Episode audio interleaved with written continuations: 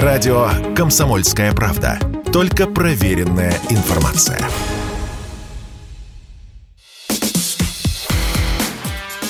Диалоги на Радио КП. Беседуем с теми, кому есть что сказать. А здравствуйте, у нас в гостях Егор Андреевич Кончаловский, российский кинорежиссер, сценарист, продюсер и просто наш дорогой гость. Егор Андреевич, здравствуйте. Добрый день. Рад вас видеть лично в этой студии. Вы у нас первый раз в новом э, здании, в новом, в новом помещении, в новой студии радио «Комсомольская правда». Э, Егор Андреевич, я сразу, я когда шел сюда, я сразу шел вот с этим вопросом. Э, вот в моем представлении, как любой творческий человек, вы тонкокожий. А художники вот чувствуют то, что для остальных приходит только со временем, вот как канарейки в угольной шахте. А как вы чувствуете это время? Вам сейчас э, как вам жить в России современной? Как дышится? Ну, вы знаете, мы сейчас много говорим о том, что в некотором смысле Запад нас обманул. Да, после 90-х годов, после развала Советского Союза, мы все были очень воодушевлены, мы все были очень оптимистичны, что мы войдем в этот мир и так далее, что мы, так сказать, станем частью Европы, от, э, я не знаю, Лиссабона до Владивостока будет Европа, мы будем в свободном мире, мы будем пользоваться кредитными карточками в дорогих магазинах в Париже. А, но, вы знаете, если честно, я вот э, почувствовал этот обман Запада, я почувствовал, э, в общем, в начале 90-х, когда заканчивался мой срок пребывания в Великобритании, и по, по, по определенным каким-то признакам и параметрам я понял, что, э, в общем-то, Запад, э, Запад на нас смотрит совсем не так, как, как нам хотелось, чтобы он на нас смотрел, и нам казалось, что он на нас смотрит. Как а как на... вы хотели, чтобы на вас смотрели? А, ну, я думаю, что не я один, но хотелось, чтобы, чтобы ну, не только Запад, но мы, мы европоцентричны во многом, да, и, и с точки зрения образования, против вещей. Поэтому Запад, он как бы... Это сейчас нам не все равно, как нас, на нас смотрит Восток, там, Юг. Вот, Север – это мы, поэтому, да, на Север уже некуда смотреть. А, нам бы хотелось, чтобы он смотрел на нас как на равных, как на... с уважением, как на, собственно говоря, людей, которые которые принадлежат, в общем-то, изначально, да, может быть, к той же цивилизации, да, на, наверное, сейчас наши пути разошлись, вот, но, конечно же, мы принадлежим к европейской, э, евроазиатской огромной э, цивилизации. Нам, хотим, нам казалось, что мы такие же. Оказалось, нет. Оказалось, э, как один английский профессор, русофоб, сказал, что вы знаете, в чем загадка русской души? Загадка русской души в том, что они белые. Да, и вот все это бремя белого человека и прочее, прочее. Вот. И, собственно, и, собственно, э, чем дальше, тем это становилось, в общем-то, явственней, поэтому э, становилось явственней не в культуре даже, а просто в жизни, да. А потом, когда я вернулся в Россию, вот началась эта эра экспатов знаменитая в, в Москве, да, то э, я одно время, так сказать, делал вид, ну, не делал вид, показывал, что я говорю по-английски, там, почти в совершенстве, да, а потом через какое-то время перестал, стал их слушать, как они говорят про нас там в рекламных агентствах, в основном, естественно, я занимался рекламой, вот, поэтому это вот так, да. А, это, во-первых. А во-вторых, конечно, конечно, вот... А вы э, что услышали? Вы услышали какое-то пренебрежение в наш Ну, адрес? конечно, туземцы. Туземцы, да. Мы, мы туземцы, иракцы туземцы, югославы, сербы, я имею в виду. А они высшая раса. А Запад, да, это вот высшая раса, это сильно сказано и грубо. А вот бремя белого человека, это вот в самый раз, да, то есть как бы у белого человека есть дополнительное бремя учить вот всех нас чумазых. Вот, и, и мало того, вы знаете, э, мало того, конечно, вот эта вся история с с тем, что творилось со страной вот это за 90-е годы, то, что творилось, как эта страна разворовывалась, и, кстати говоря, во многом разворовывалась благодаря экспатам, и гора... Вот в нашем бизнесе, в котором я тогда присутствовал, в рекламе, самые коррумпированные были, конечно, англосаксы.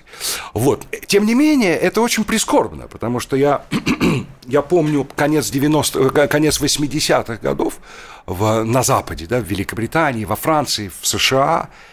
И действительно, Запад был, вот тот прекрасная западная, американская, какая хотите, мечта, она была, действительно присутствовала. Это сейчас она, к сожалению, как-то Подождите, но мы, же, мы же учились у них, и они вели себя как учителя. Может быть, иногда слишком снисходительно к нам, иногда, возможно, чем-то поучая нас, но мы сознательно выбрали себе эту роль ученика, и мы учились, режиссеры учились, как снимать в Голливуде, наши, наши промышленники учились, как сделать а, э, это самое фиктивные предприятия, я помню тот момент, когда мы все, разинув рты, пытались впитать в себе ту западную цивилизацию, в которую мы хотели попасть. Конечно. Это были учителя и ученики. Нет, ну конечно, потому что, конечно, потому что мы, мы жили достаточно долго в определенной системе, которая действительно к какому-то вот там вот я не знаю, когда я заканчивал советскую армию в 86 году, действительно э, уже потеряла веру эта система, да, то есть вот эти все политинформации даже в армии, да, сидели, все спали, там. Какой-то э, офицер что-то рассказывал про каких-то, я помню, были хорошие, прекрасные было есть еще господа на Западе, которые набивают себе мошонку долларами почему-то, да, ну вот есть. А, Действительно, и действительно, вот у художников, я помню вот разговоры с отцом, действительно, когда не хватало воздуха, и вот казалось, да, сейчас мы прорвем это, и вот на, вот перед нами откроется этот мир великолепный.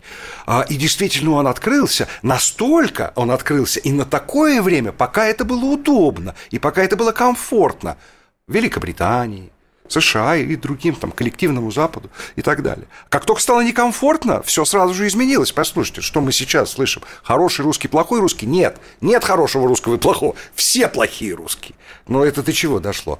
Очень быстро, кстати, деградировала вся эта вся система ценностей. Простите, самые главные вещи, которые были на Западе, и это за этим ехали, и этим гордились, этим, так сказать, бравировали, этим отличались, да, это свобода слова, это м- демократия, это равенство перед законом, это неприкосновенность личности в Великобритании. За 8 лет, вот конец 80-х, начало 90-х, за 8 лет я не видел ни одной драки на улицах Великобритании. Хабиас корпус, неприкосновенность. Ари вот в лицо, сантиметр из паба выйди пья, а трогать нельзя.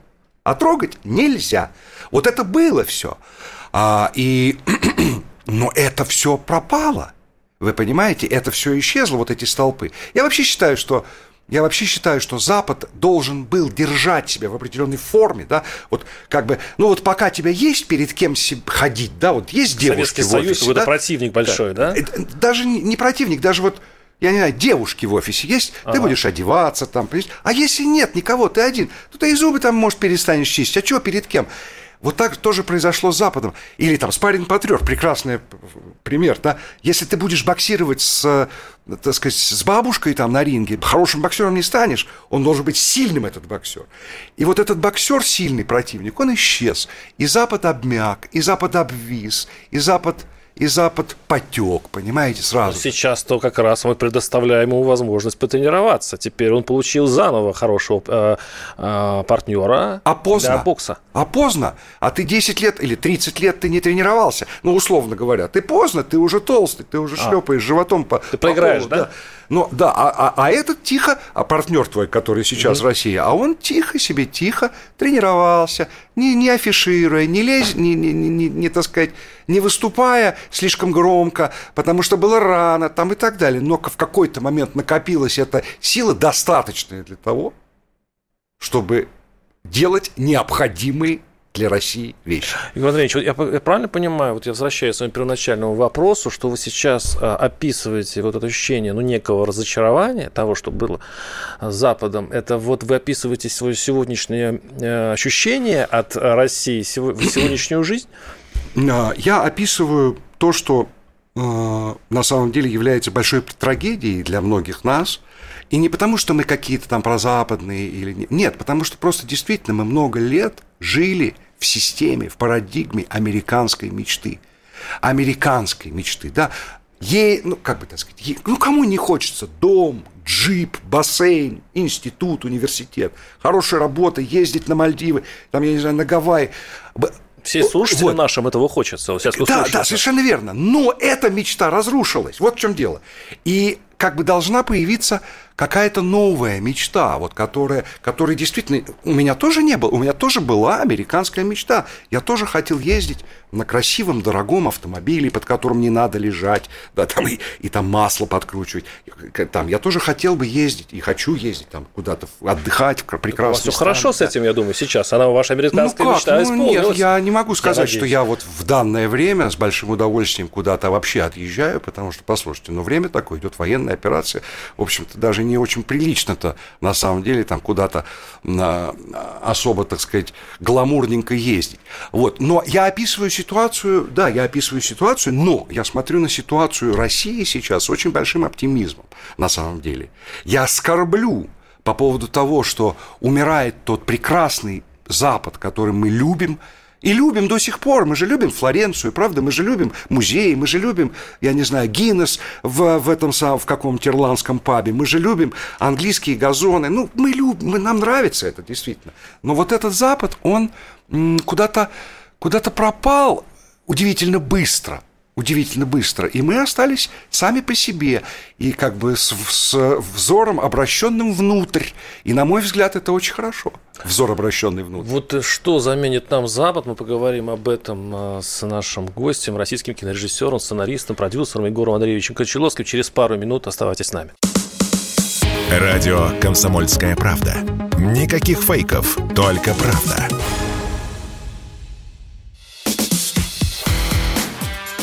Диалоги на Радио КП. Беседуем с теми, кому есть что сказать.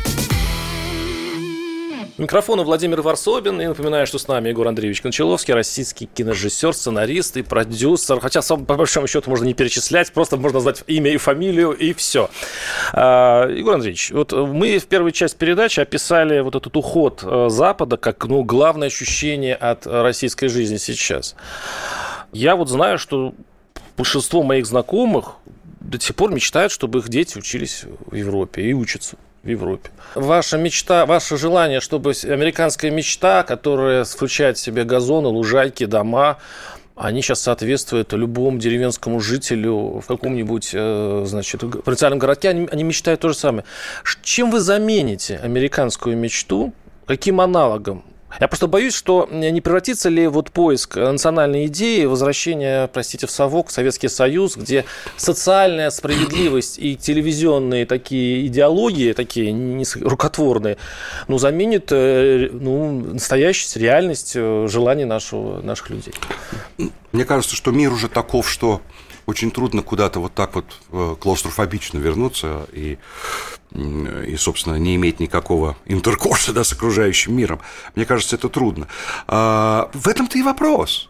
В этом-то и вопрос. То есть, и на самом деле, на мой взгляд, не надо расстраиваться, что мы сейчас эти вопросы, я себе задаю этот вопрос, да, потому что а, по инерции мне кажется, ой, вот там вот, а какой-то вот фестиваль, да, там в Европе, кинофестиваль, да, а потом я вдруг понимаю, что это перестало иметь вот то значение, это ведь значение, это это, это ценности, записанные у меня, потому что я помню, вот Меньшов получил за, за «Москва слезам не верит» Оскара, и все бурлило, Москва, Оскар, да почему, да какой, когда, да что это ему дали Оскар, да, вот, разго... а ему дали Оскара, потому что эта история абсолютно американская, да, точно, это абсолютно американский сценарий, да, то есть как бы а, шло обсуждение, потому что это было важно, это было, и когда потом Михалков получил Оскар, он сказал, это первый, это первый Оскар новой России, да, то есть не второй Оскар там, а первый Оскар, потому что это было очень важно. И, и я помню вот эти все дела, там, 80-е в конце, да, Канский фестиваль, когда вот отец, отцу было дико важно это, потому что от этого зависела дальше, так сказать, какая-то судьба на Западе, да. И я помню, как э, Михалков, и почему я говорю про это же родные, да, то есть это, вот, да, это конечно, в доме, это все время творится конечно. здесь вот перед тобой, да, я вот помню, как сибирского цирюльника писали, там Ибрагимбеков сидит, Михалков сидят, очень, как это сказать, неприлично шутят, и это и есть работа над сценарием, поэтому мы жили в определенном вот таком, а, а, в такой системе, да, э, вероисповеданий, в, в, в такой парадигме, что э, что это очень важно, и жизнь там. Я помню, как было важно там совместные предприятия у кого-то там с американцами, у меня с американской. А вдруг это все стало токсично? Не просто этого не стало, а это стало в какой-то степени токсично.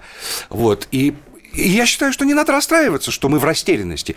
И многие в растерянности. А мало того, вот сейчас вот новая эра, да, а, вот что-то случилось с Инстаграмом, да, который у нас запрещен, там, mm-hmm. или, или он там иноагент, я точно не помню. Да? Вот, и у меня у дочери, которой 21 год, была трагедия, потому что она выстроила свою перспективу бизнеса, что вот она здесь, вот у нее будет миллион подписчиков, вот у нее это, вот у нее линия одежды, вот у нее там, искусство, вот книжки, вот, понимаете? А раз его не стало этого, да, и как, и что, и, а что теперь делать? Все рухнуло.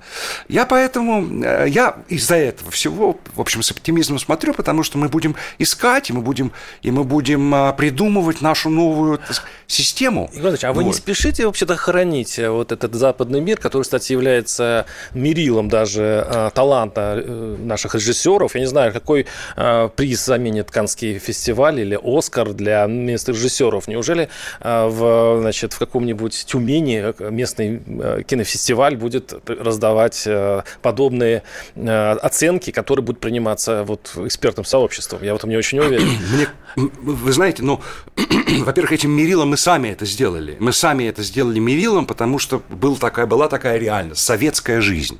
И в этой советской жизни, особенно в последних ее десятилетиях, когда, так сказать, святая вера и, так сказать, а, святая чистая наивность советского человека э, э, там в конце 60-х как-то немножечко э, заменилась, в общем-то, зачатками потребительского общества, да, там, видак, телек, там, ну, все остальное, да, там, двухкассетный магнитофон. Когда вот это происходило, последнее, так сказать, может быть, десятилетие, может, два десятилетия, мы сами сделали нашими, и система стала помягче, да, и, и на иностранках можно, стало можно жениться, и там, и выпустили кое-кого, ну, там за границу, и стали выпускать. Я же помню, вот, например, разговор, Сергей Михалков и два его сына. И он говорит, кому отдать пальто? Вот папа говорит, мне. Никита говорит, нет, мне. Папа говорит, почему тебе? Никита говорит, потому что я не выездной, а ты выездной. Вот это все изменилось. И мы сами сделали это мерилом. Мы сами сделали мерилом благополучия, а, не благополучия, а мерилом, так сказать, качества нашей ну, работы. Ну, других-то нет кино. мерил. Ну, или вот Тюменский кинофестиваль будете представлять как достижение. Но ну, ну, тоже на это не согласится. Совершенно верно. Но только я не уверен совсем в том, вернее, не то, что не уверен, а я уверен в том, что мы, мы, мы не изолированы. Мы, э, ну, действительно, так сказать, если брать там по процентам, э, по количеству стран и количеству населения, то там 15, я не знаю, 30 процентов, может быть, да, кто с нами сейчас не дружит, а остальные дружат. Мы найдем новые пространства, мы найдем новые э, мерила, мы найдем, извините, China Film Group по капитализации – больше, чем все пять мейджеров американцев. У них внутренний рынок гигант. Все пять мейджеров меньше, чем China да, Film Group. А Болливуд делает, там, я не знаю, ну, там, две тысячи фильмов, две тысячи тоже рынок огромный. А, у нас у нас, я убежден в том, что появится новая, так сказать, новая м- общность стран, где я надеюсь, что Россия будет играть влиятельнейшую роль, если не главную. Вот я скажу, так я в редакции э, походил, поспрашивал, у меня есть такая привычка, я перед э, встречей с э, своими дорогими гостями, я спрашиваю, кто что интересует, вот какой бы вопрос задал. И большинство, 80%, мне кажется, хотели бы спросить вас. Вот не секрет, что спецоперация разделила наше, наше общество, ну уж не пополам, конечно, ну кто как спорит, ну достаточно большие части откололись друг от друга. У вас в семье с этим все хорошо? У вас монолитная семья в этом в отношении? Что я знаю, что э, ну, большие Михалковы, Кончаловские за спецоперацию, но все ли? Вы знаете, ну, у нас семья большая, есть тещи, есть бабушки, есть прабабушки.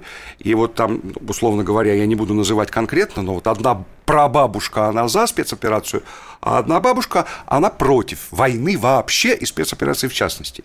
Но я лично, вы понимаете, считаю, что я считаю, что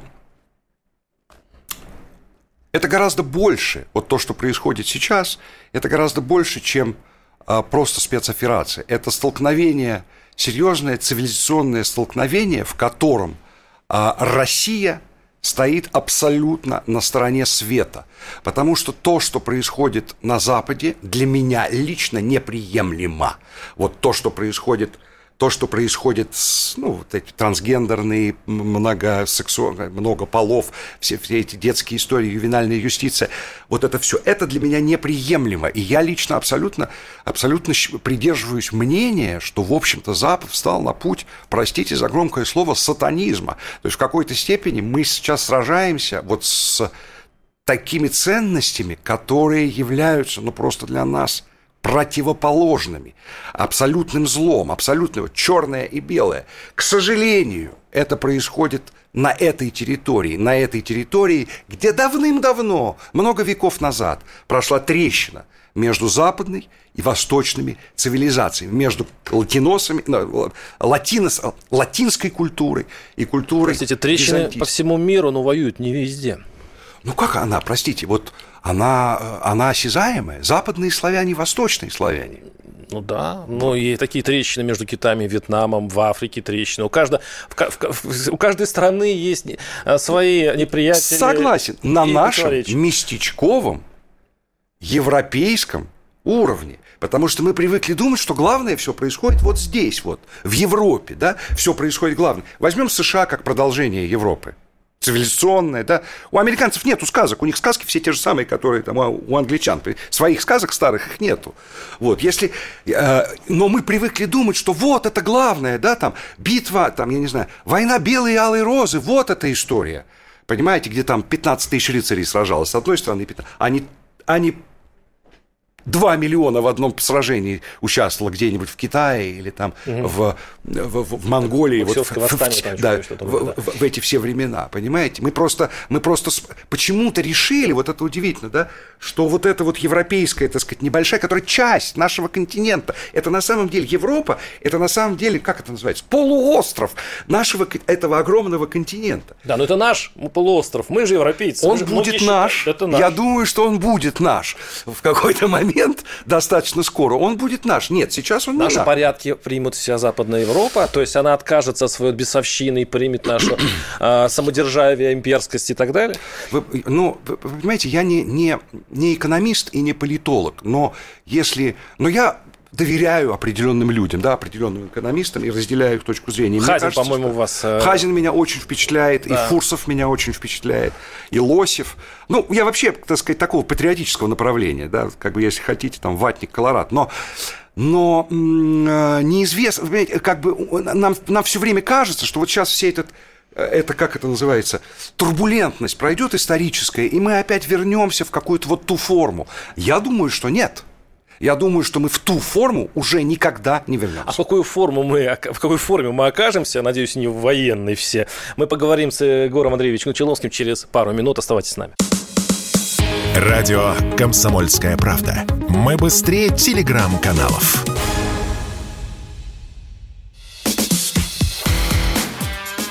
Диалоги на Радио КП. Беседуем с теми, кому есть что сказать. Владимир Варсобин у микрофона и со мной наш дорогой гость Егор Андреевич Кончаловский, российский кинорежиссер, сценарий, сценарист, простите, и продюсер. А, мы подходим к самой а, такой болезненной, лично для меня больной теме. А, конечно, это спецоперация а, в Украине. И сейчас мы как раз и говорим об этом. Вот в одном из интервью вы сказали, что Россия поступает в Украине как в уличной драке. Ну, я сейчас, может быть, не точно воспроизвожу ваши слова. Ну, мол, ее обступили хулиганы, и тут, чтобы уцелеть, надо бить первым. А вот такой вопрос, ну, морали, да, ну, вот лично меня вот тут очень важен. Когда бьешь первым, не несешь ли ты ответственность за последующие жертвы, ну, например, среди мирного населения? Ну, чисто моральную. Ну, наверное, да. Конечно, несешь. Вот, но мне кажется, что надо быть готовым нести эту ответственность. Но э, даже при наличии последствий и ответственности у своих поступков надо поступать так, как ты считаешь нужным, как ты считаешь правильным, как ты считаешь, э, а, в, а в нашем случае, вот мое мнение, единственно возможным. Вот. А, единственно возможным. То есть мы не могли молчать, и не, мы не могли ничего не делать. В 14 не было сил еще достаточно. В 15-м, 16-м. Это мое мнение. Я не политолог, я не военный, я не экономист, но это мое мнение как гражданина, как человека. Вот. Да, может быть, и будет ответственность, но э, даже когда ты рискуешь ответить за что-то, ты все равно принимаешь свое, как принимаешь решение, как ты должен поступить. Вот, и я считаю, что э, это, во-первых. Во-вторых, э, я абсолютно убежден в том, мое мнение заключается в том, что в некотором смысле это гражданская война, потому что мы воюем с такими же, как мы, э, такими же людьми, как мы, да, с такими же, ну, в принципе, так сказать, теми же из того же корня, из того же, из той же истории, да, украинцы. Они такие же, как мы. Поэтому и воюют, кстати, в общем-то, они достаточно, как сказать, ну, остервенело, да, можно сказать. То есть они не то, что они Но там... У них свои убеждения. Да, конечно, конечно. Вот. Просто плохо, что это происходит на территории Украины. Но а. это могло бы происходить на территории другой страны. И бывали в истории, я сейчас не буду аналогии, когда, это, когда борьба России за свое выживание, за свои интересы, за свое положение, за свой статус в мире происходит на, на, на чужих территориях. Да, это трагедия, что это происходит на территории Украины, но я совершенно не согласен с тем, что это против Украины. Это не против Украины, на мой взгляд. Это против тех людей, которым, ну что я сейчас буду повторять какие-то избитые фразы, да, которым важно или очень слабая Россия, или отсутствие России, или разделенная Россия, или неуютная Россия, или Россия в ранах, в войне, в горячих точках. Это, это очень важно именно спросить у вас, потому что э, семья Михалковых э, сейчас в, э, в интеллигентном нашем, э, в творческих нашем мире российском, она похожа на такой остров. А, где, да еще тут на вашем месте сидел Захар Прилепин, который мне вот говорил, что вообще по его оценке 90% всей творческой интеллигенции, ну, скажем так, очень скептически относятся к внешней политике России, скажу мягко. А вот Михалковы, они такие вот бастион, бастион а, значит, государственной позиции. Вот вы знаете соотношение этих сил в творческой интеллигенции и ее причин? Ну, так сказать, у нас тоже достаточно много в средствах массовой информации пропаганды, и пропагандистские, так сказать, средства массовой информации, они, в общем-то, для меня называют, ну, скажем, в среде актерской, да, актерско, режиссерско, писательско, ну, творческой, творческой, да, потому что интеллигенция есть техническая, научная, военная, там и так далее. Называют одни и те же имена, вот. И, э, ну, то есть одни и те же имена, хорошо нам знакомые.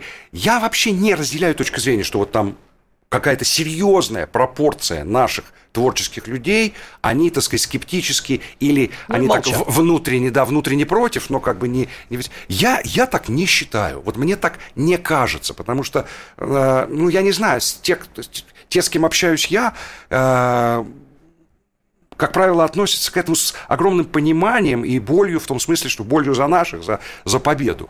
А, это, во-первых. Во-вторых, я не знаю, мой отец, он никогда не был таким, в общем-то, как сказать, да, там, певцом России с точки зрения... Он всегда ее критиковал. Никогда, никогда не был диссидентом, никогда не был антисоветчиком. Всю жизнь, когда жил в Америке, всю жизнь там два, один-два раза в год приезжал в Россию спокойно и, как бы, и всегда очень любил, и снимал очень русские фильмы. Вот. Но, но сейчас Последнее, что я слышал, что, в общем-то, как бы в общем, то, что мы делаем сейчас, это настоящая отвага. Отвага, вот так выступить против всего мира. И я разделяю эту точку зрения.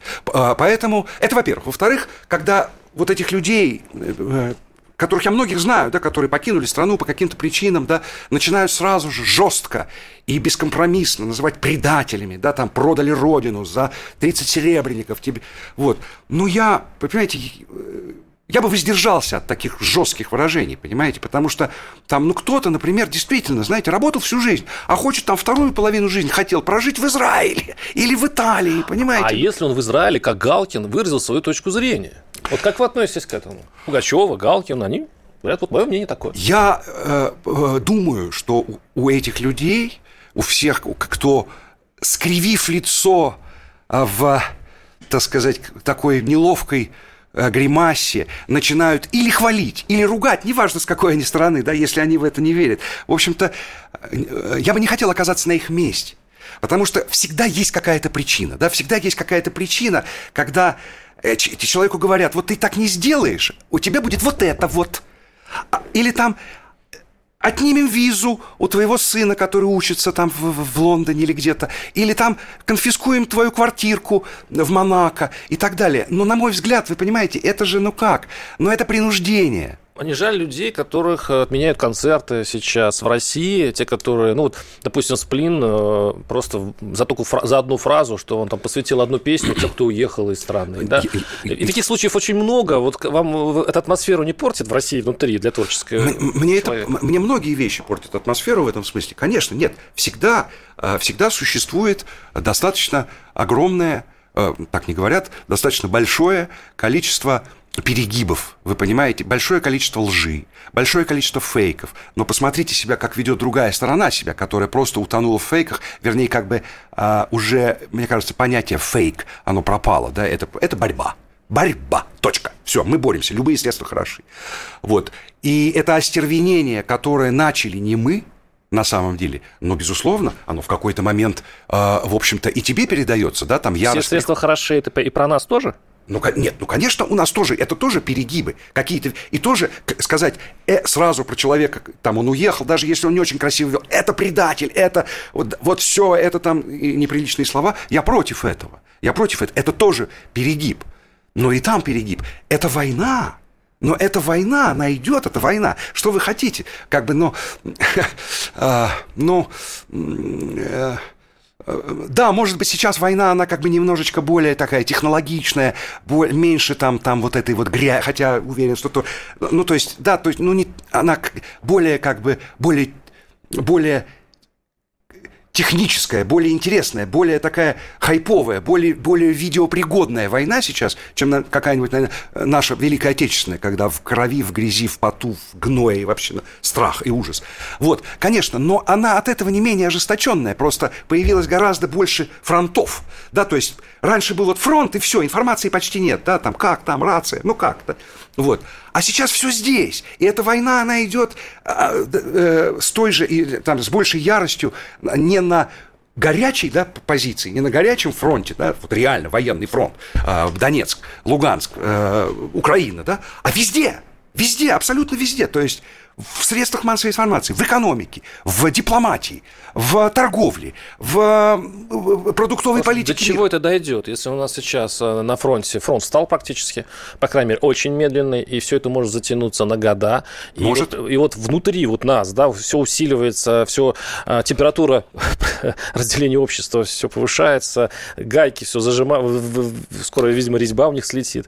Как, как это будет выглядеть через год, через два? Куда идет вообще история? Я не знаю, конечно, и я не могу предположить, и, э, наверное, там я просто человек, да, э, я думаю, что и на уровне там министерств и ведомств у нас в стране тоже как бы происходят вещи, которые не совсем ожидались, да, было ожидание, что мы раз, как нож через масло пройдем, оказалось не так, оказалось подготовились, оказывается 30 лет. Немцам потребовалось сколько там, 8-9 лет, чтобы превратиться в страну, так сказать, в страну, в, в Третий Рейх, угу. да, а тут 30 лет, и это было серьезно, это было круто. И это наша во многом ошибка, что мы не занимались Украиной, а может быть, во всем наша ошибка, что мы не занимались Украиной. У самих сил не было. У самих сил не было. Нам бы самим, я помню, 90-е разобраться со всем этим.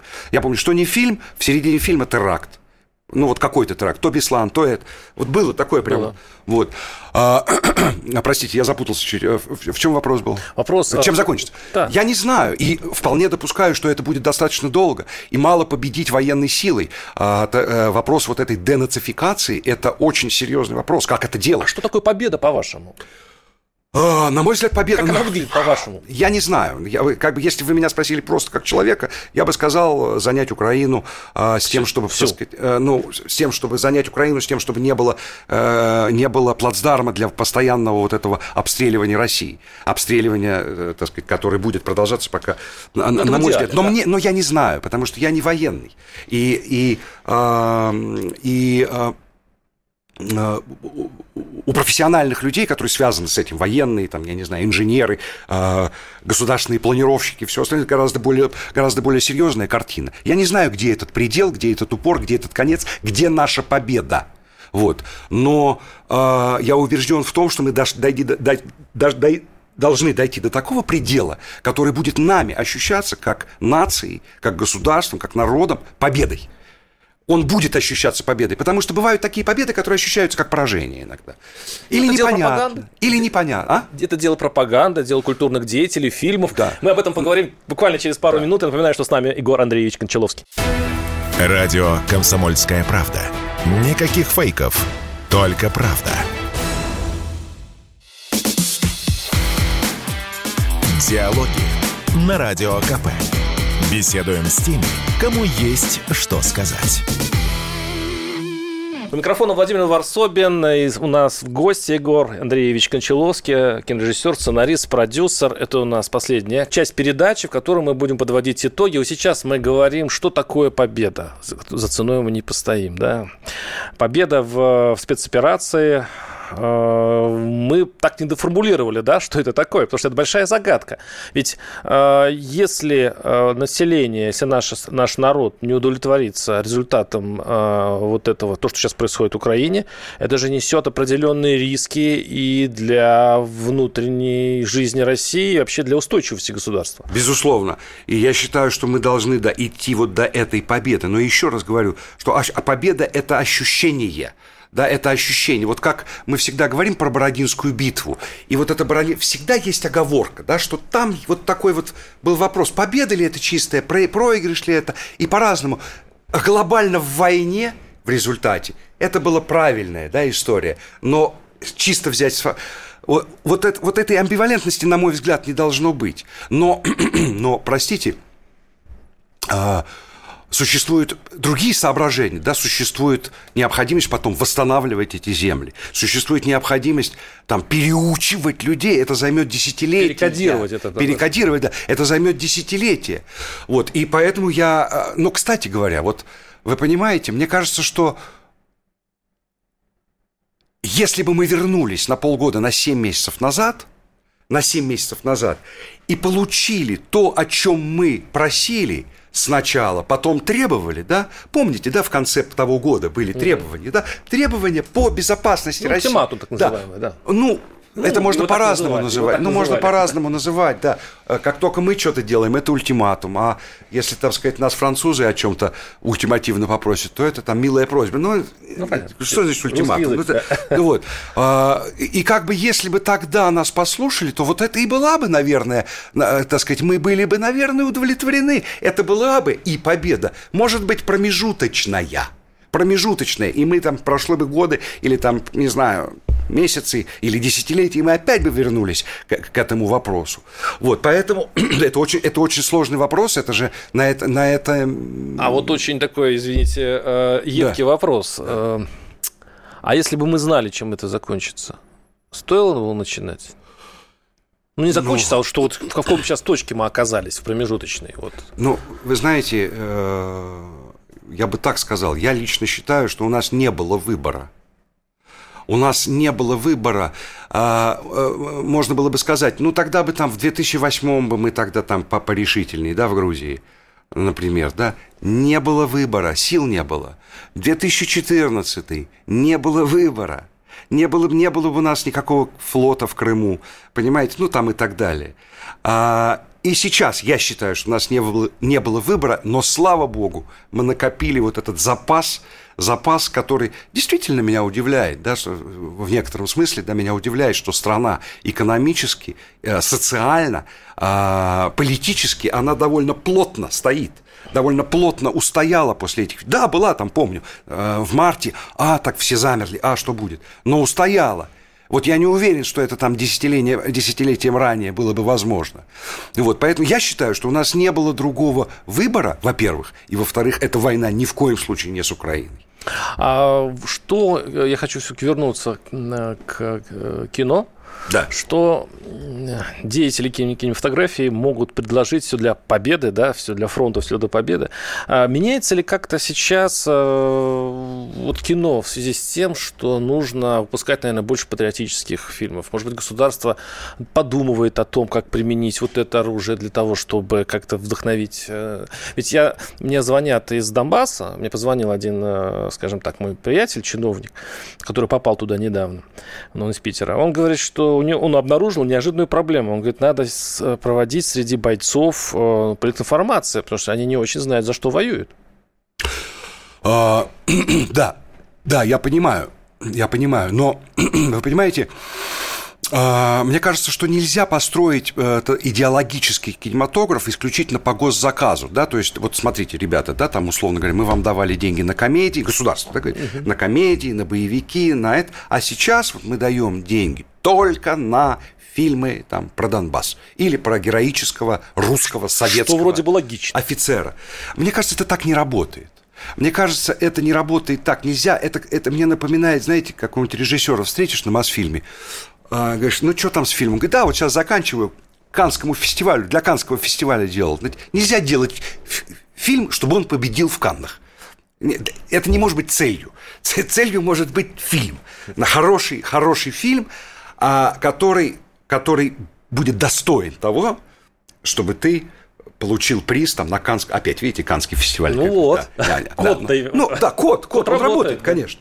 Вот точно так же, на мой взгляд, нельзя. Вот были попытки, да, и про Крым что-то сделать, и там и про героев войны. И когда это вот такое в этом есть такая заказная составляющая, то это, как правило, получается вот такое агитационное кино. А в Голливуде работает же. А, да, в Голливуде работает, но в Голливуде работает, но и мы тоже, простите, но за, за 30 лет дети, подростки, уже там молодые люди, которым там по 25, они все тоже воспитаны на голливудских фильмах. Они все, им тоже требуется, так сказать, голливудская форма какая-то, да, а, какой-то голливудская, может быть, даже философия голливудская какая-то. Вот там, и, и, э, и на мой взгляд, это, это процесс. То есть это, не, это нельзя это раз и сделать. Это процесс. Это должны быть действительно талантливые фильмы, которые действительно, так сказать, хватают тебя за сердце, потому что очень многие фильмы, они, разв... они про войну вроде Великую Отечественную, а развлекательно. Мы из будущего. Да, там, и как бы такая вот то все. Вот. Хороший фильм вроде многие так Нет, нет, ну совершенно верно. Да, но он, он, он не патриотически воспитательный. Он, так сказать, развита, он разв, развлекательный на фоне, так сказать, нашей великой истории, скажем так. Вот. А, а, другой вопрос, что Другой вопрос, что существует не только государство, да, существует еще, да, вот кто, где сейчас фильмы идут, да, телевидение, платформы, кинотеатры, которые плохо себя чувствуют, а, вот. И, кстати, сделал сейчас несколько институций есть, да, которые, там, Институт развития интернета, там, у военных какие-то есть, которые вот говорят, давайте нам сейчас патриотические проекты и, и, и все такое. И я представляю себе, да, это вот у нас как, знаете, как вот фэнтези стало э, популярно, какой-то все фэнтези, да, там, и пошли и наши все мейджоры фэнтези. Вот точно так же, э, вот точно так же сейчас все раз и начнут, значит, про Донбасс и, и все такое. Во-первых, вот я лично считаю, что там, скажем, на 91 год мы уже можем от, отвлеченно посмотреть, отвлеченно, с дистанции, и понять, вот тут мы были правы, а тут разрушили, а тут дураки, и дураки, и признаем, что дураки. Ну, ну помните, да? Вот. А про, а про вот эту новейшую, вот, теперешнюю, сегодняшнюю историю еще рано. Ну, возьмите там я не отойти знаю, чуть-чуть отойти, да, с тем, чтобы осмыслить это, с тем, чтобы, так сказать, э, понять это в глубину и вширь. Вот, поэтому я противник того, чтобы, так сказать, вот э, кричать лозунги, а давайте как же нащупать тогда на, вот эту самую великолепную, но неуловимую национальную идею? Ведь, смотрите, опять мне кажется, вот я задал вопрос, это же получается наша чисто русская авантюра. Мы рушим тот мир, который старый, а вот новые, большевики-то знали, что, к чему идут. Большевики... Нам плохо было в том мире. Нам ну, было понятно. в том мире Но мы же идем хорошо. никуда. А? Мы... Ну почему? Ну почему? Ну подождите. Э, пройдет немного времени, и я думаю, что там на будущий год мы уже будем знать, так сказать, будем в новой, в новой системе координат жить. Потому что я даже вот на моей, мне 56 лет, э, сколько я помню турбулентностей, да, невероятных, да, а, как, когда вот, например, мой дед Сергей Михалков, который был известный писатель, да, поэт и все, вдруг там все деньги потерял, у него сгорели. В сберкассе все деньги, как у многих советских. Вот все, всю жизнь работал, 85 лет, все сгорело. Вот э, сколько было вот там э, сколько было там, страну потеряли в 91 году, а, огромную страну, потом сколько было вещей. Ну вот дед-то мой еще царя, ну не помнит ну, он. Тогда идея была. Мы же тогда американская мечта, о чем мы говорили. Тогда да? была мечта. А сейчас какой-то как будто пустота. Ну я, ну пустота, пустота заполнится чем-то. Вы простите, но э, мы, мы через страдания, кровь и пот э, обрели очень красивую идею после 17 года. Реально красивую идею. Да, она шла в начале туго, да, плохо было в начале, но потом это был красивый проект мировой проект, да, которому сейчас... Кровавый, правда, немножко. А, ну, пока он, пока он не стал приобретать, простите, ну, а любая, что буржуазная любая революция была не кровавая, любая, хоть английская, хоть французская, хоть какая, хоть американская, да, все революции кровавые, но в какой-то момент, вот я считаю, что это 60-е, может быть, там начало 60 конец 50-х, действительно был проект великий, да, с космосом, с Гагарином, вот с этим всем, великолепием, да, советским, потрясающе. Потом мы его, мы его потеряли, ну, ничего, потеряли, при, а, адаптировали для, для себя другую. А вот сейчас мы нащупаем. Американскую. А сейчас начнем придумывать новую. И в этом задача. И это прекрасно. Это прекрасно, потому что ты здоров, богат, ушел из ненавистного тебе коллектива, смотришь вокруг и говоришь, так, чем я сейчас займусь? Любой кризис – это дорога в хорошее будущее мы, для мы, развития. Мы, мы, мы молодые и богатые. Ну, я имею в виду, как, как вот сейчас, как страна, как Новая Россия. Мы молодые, богатые, сильные, хорошо вооруженные, мускулистые и здоровые. Егор Андреевич Кончаловский с позитивным финалом нашей такой полупечальной передачи. Не Спасибо вам огромное Спасибо. за то, что пришли. Спасибо вам.